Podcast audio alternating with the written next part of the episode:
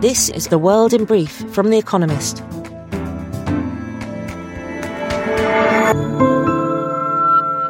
Our top stories. Volodymyr Zelensky, Ukraine's president, said the brutal battle for Severodonetsk will determine the fate of the Donbas region, which has become the front line of Russia's invasion. About 15,000 civilians are said to be trapped in Severodonetsk and the nearby city of Lysychansk. Meanwhile, the mayor of the occupied city of Mariupol spoke of an unending caravan of death, with up to 100 dead bodies being found in every flattened block of flats. Parts of Shanghai were locked down yet again as China's biggest city continues its Pyrrhic battle with COVID 19. Minhang District, home to 2 million people, was the latest to be quarantined. Meanwhile, many temporary testing stations, which must be within a 15 minute walk for Shanghainese, are being made permanent.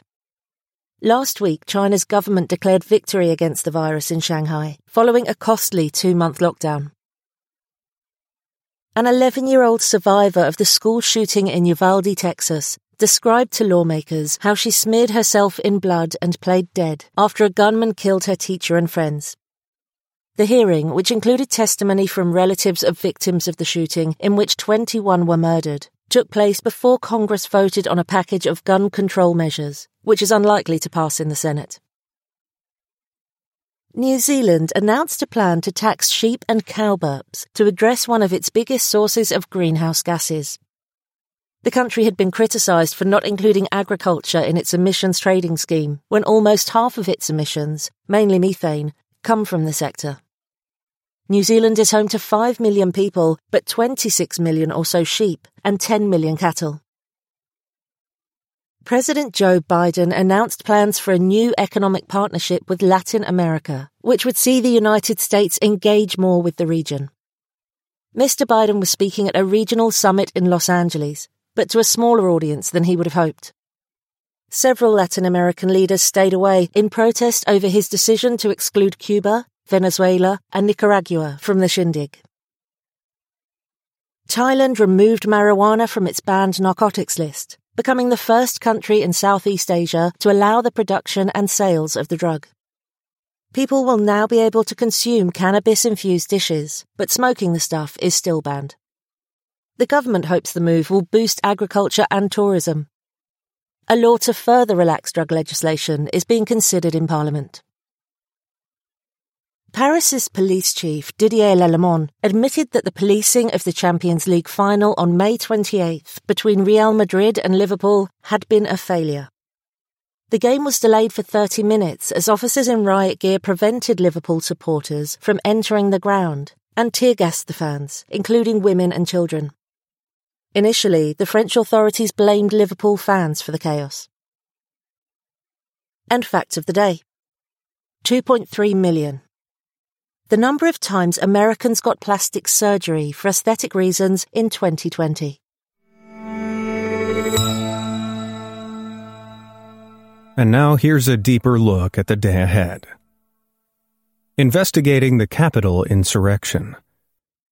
Congressional hearings are often dramatic. Those that begin in the House of Representatives on Thursday will be extraordinary. The hearings will focus on the events of January 6, 2021, when a mob, seemingly encouraged by then President Donald Trump, stormed the Capitol building in an effort to overturn the certification of Joe Biden's election victory.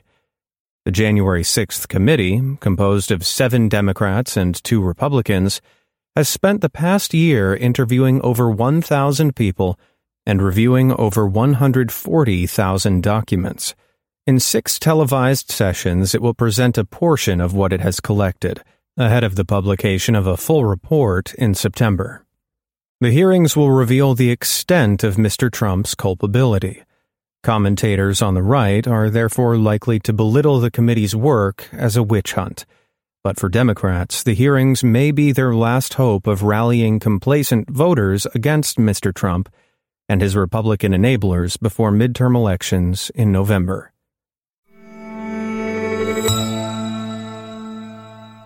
The ECB's dilemma. Spare a thought for the policymakers of the European Central Bank, gathering in Amsterdam on Thursday to chart the course of Eurozone monetary policy. The ECB faces an unenviable dilemma tighten monetary policy to fight inflation or keep it loose to support a weakening economy. Not all of Europe's economy is in shambles. Its service sectors, especially in the sunny southern parts, are basking in the reopening of hotels and restaurants. The labor economy remains strong too. But manufacturing is feeling a triple brunt of supply disruptions, high energy prices, and tighter consumer budgets. Data released on Tuesday showed that Germany's factory orders shrank in April. On Wednesday, the OECD, a rich country think tank, downgraded its forecast for Europe.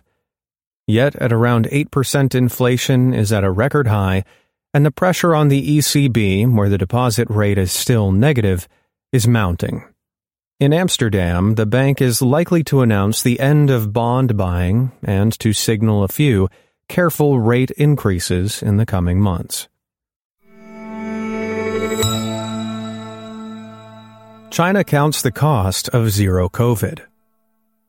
On June 6th, authorities in Beijing allowed the city's abundant restaurants to reopen as new COVID 19 infections slowed to a trickle. Patrons will have much to digest. A string of economic data releases over the next seven days, starting with trade on Thursday, will reveal the depth of the difficulties from which China's economy must now escape. Retail sales, industrial production, and housing starts probably all shrank year on year in May, which in many cities was a second month of lockdowns and restrictions. Those hoping for a strong recovery in the rest of the year may be disappointed. Normality has yet to return in full. In Beijing, schools will not reopen until June 13th. And even once it has, the threat of a further viral outbreak will still loom. A recent survey by Morgan Stanley, a bank, found that more people expected to cut their spending over the next month than to increase it. In only two categories was the opposite true groceries and education. For China's leaders, that ought to be food for thought. Somalia's returning president. The first time Hassan Sheikh Mohamud was president of Somalia, his authority stretched little farther than the sandbagged gates of the bullet pocked presidential palace in Mogadishu. Al Shabaab, a jihadist group, ran amuck and terrorist attacks were routine. Decades of civil war had left the country resembling a gaggle of warring fiefdoms. Mr. Mohamud's first term ended in 2017, when he lost to Mohammed Abdullahi Mohammed. But after winning an election in May, he will begin a second on Thursday. It is the first time since Somalia gained independence in 1960 that anyone has been president twice. But Mr. Mohamud inherits a country that has slid dangerously backwards. The outgoing president centralized power picked fights with Somalia's neighbors and, by refusing to leave office, raised the prospect of renewed civil war. Most worrying, though, is the resurgence of the jihadists, who have regained territory. Mr. Mohamud's first task, he tells The Economist, is to beat them back. Sectarianism enters the culture wars. Before its release in Britain, Muslim scholars warned that Lady of Heaven, a historical drama about Fatima, the daughter of Muhammad, would be divisive. They were not wrong. British Sunnis have slammed the film, which was written by a Shia cleric, for comparing three of the Prophet's companions to Islamic State terrorists. But many Shias have also criticized it for being deliberately seeking to sow discord among Muslims. Following protests this week, Cineworld, a British cinema chain, cancelled all screenings of the film. That sparked a culture war. Sajid Javid, a government minister, said he was concerned about Britain's growing cancel culture, But the row will probably encourage more people to go and watch the film in those cinemas that will continue to screen it. If so, they may be disappointed. Critics have dismissed Lady of Heaven as half baked and shoddy.